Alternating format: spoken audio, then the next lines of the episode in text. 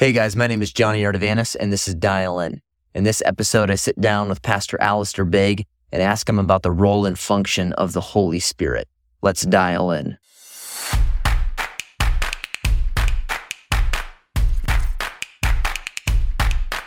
Well, Pastor Begg, thank you once again for sitting down. I wanted to ask you about the role, function of the Holy Spirit, the person of the Holy Spirit. Um, what, just I guess off the bat, what are some misconceptions that people have, even in the church, about mm-hmm. the Holy Spirit?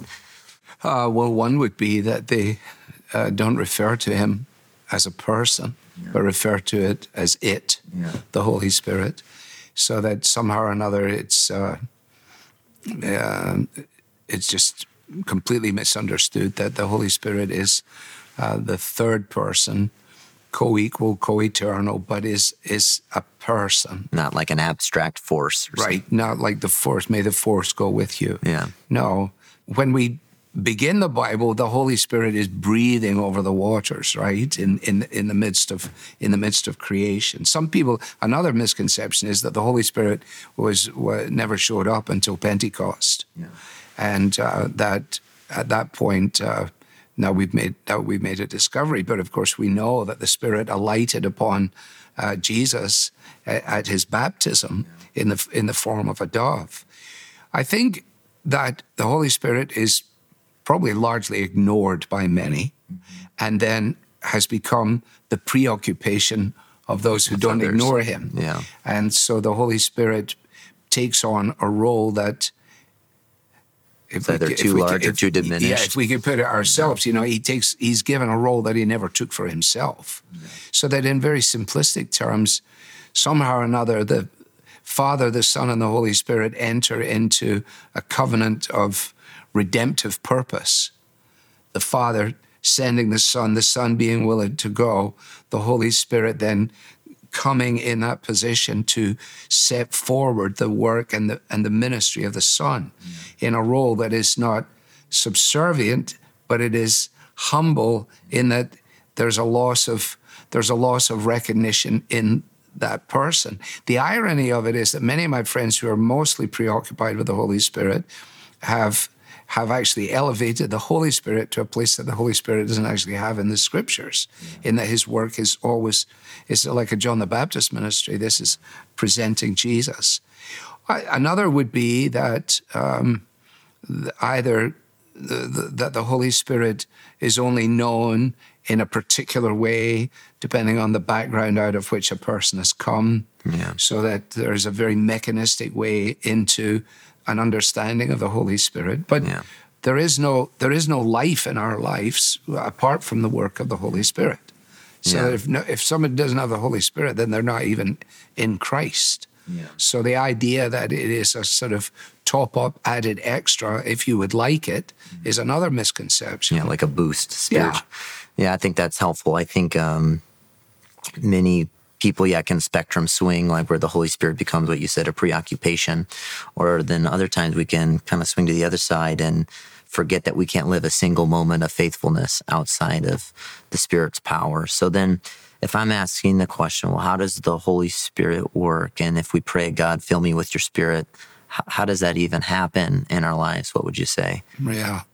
Well, it's fascinating, isn't it, when you go through the Acts of the Apostles, that post Pentecost, we still read, and they were all filled with the Holy Spirit. Yeah. That for special occasions and for special functions or whatever it might be, that they had a peculiar sense of um, a need, a, a, need of, if you like, a sort of evidential, um, internal, reassuring sense that God's hand was upon them for good. You know, the idea that the hand of God was upon them for good.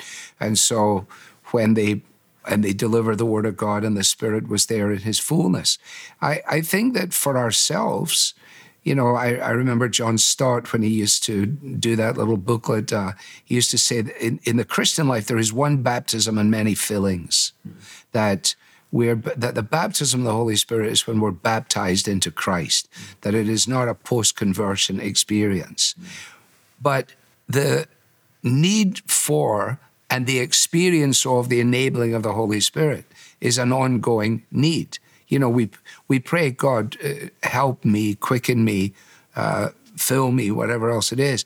How would how would we uh, quantify that? Yeah. Probably we're not the right people to try and figure it out. Um, a bit like you know, and Moses' face shone, and he didn't know. The Holy Spirit is given to us not as a not as a toy to be played with, but as a as a or the gifts that he gives us are not toys to be played with, but they're tools to be used. And so the work of the Spirit is to, you know, if a man loves me, he will keep keep my commandments, and I will love him, and I will come and make my home with him. I will live with him. So how does Jesus doesn't live here? He's not in Camarillo. He's not in Cleveland physically. If I go away, it will be really helpful because then the Spirit will come. Well, then we've got a we've got a genuine right to expect that some sense of animated intimacy with God is ours by experience, not on a sustained and daily basis. But so, for example, I've got I got three kids. I've got eight grandchildren. I can arbitrarily go over and pick them up and give them a hug and set them back down again. They're no more my grandchildren because I picked them up with a hug, or no less if I didn't give them a hug. But the hug was really nice. And I think there's a sense in which the work of the Spirit, this sounds kind of weird, maybe, but the, the, the work of the Spirit every so often, he, that God comes to us to hug us, either, either in our need or in our anxiety that we were talking about the other time, uh, or, or, or in our failure. He comes to assure us and to reassure us. And he does so through the scriptures, never in, never in isolation from. Mm. So there was a big long time here where the people were wearing those bracelets, what would Jesus do? And I said, well, we don't know what Jesus would do. Why would you wear a bracelet? I, I mean, we have a bracelet that says, what does God's word say? Because then we can determine that. I mean, you want to buy a, a Toyota or you want to buy a, you know, a, a Volvo? Well, what would Jesus do? We don't know what Jesus would do. He wouldn't be doing that. So um, there's a lot of nonsense spoken about that kind of thing. But in the circles in which many of us move, I'm not sure that we have quite the sense of expectation for the work of the Holy Spirit in our lives that we ought to have that He is more willing to bless us than we are to take the time to ask Him. Hmm. I thought what you were saying was interesting regarding the Holy Spirit.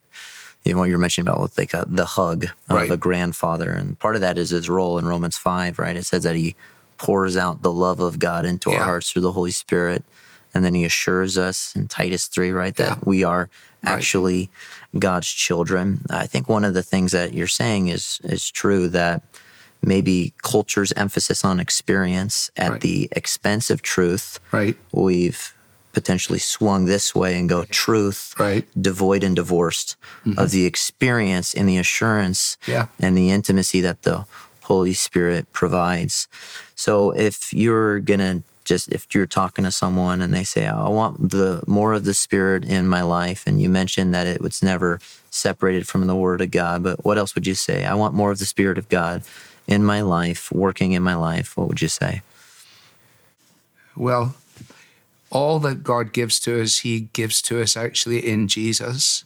That in Him, uh, the fullness of the Godhead dwells in bodily form, and we are complete in Him. So that the work of the Holy Spirit is not to take us into like chapter three, but is to take us always to Jesus.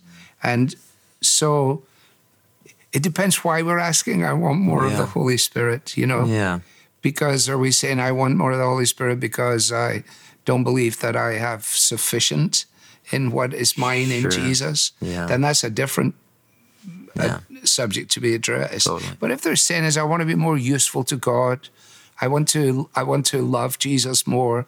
I want to have or even that nearness to yeah that presence. sense even, of yeah. that sense of uh, engagement with him i want the fruit of the spirit to be manifest in my life and since it is the work of the spirit of god to produce that fruit then that's that's what i long for um, some people are asking because i don't know why they're asking but the spirit's work is always to send us to jesus therefore we want always to point people back to Jesus. Yeah. No, that's so helpful. And I think when we often pray, Lord, fill me with your spirit, we know even when we read scripture that we're asking the Spirit of God to open our eyes. The psalmist says that we may behold the wonderful Yeah. things in his word. And yet it's a subject that has a lot of ambiguity culturally because, as you said, he's either elevated beyond the role he actually plays in scripture or diminished um, inappropriately.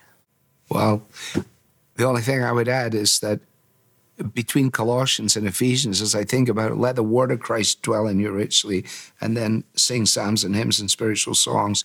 In Ephesians 5, um, be filled with the Holy Spirit and, and engage in all those things so that the word of God does the work of God by the Spirit of God in the lives of the people of God. And so that combined reality, I think, is what we long for. No, that's true. And then conformity into Yeah, the, the image, image of, of the Christ. Son of That's God. right. Yeah. Yeah, what is because if you say what is what is God actually doing with us? He's doing the exact same thing with all of us, Yeah. and that is conforming us to the image of His Son. Romans 8. Yeah. No, that's that's so helpful, and that's I think my prayer uh, in our collective prayers Sure. to be transformed. So that's very helpful. Thank you, Pastor Begg.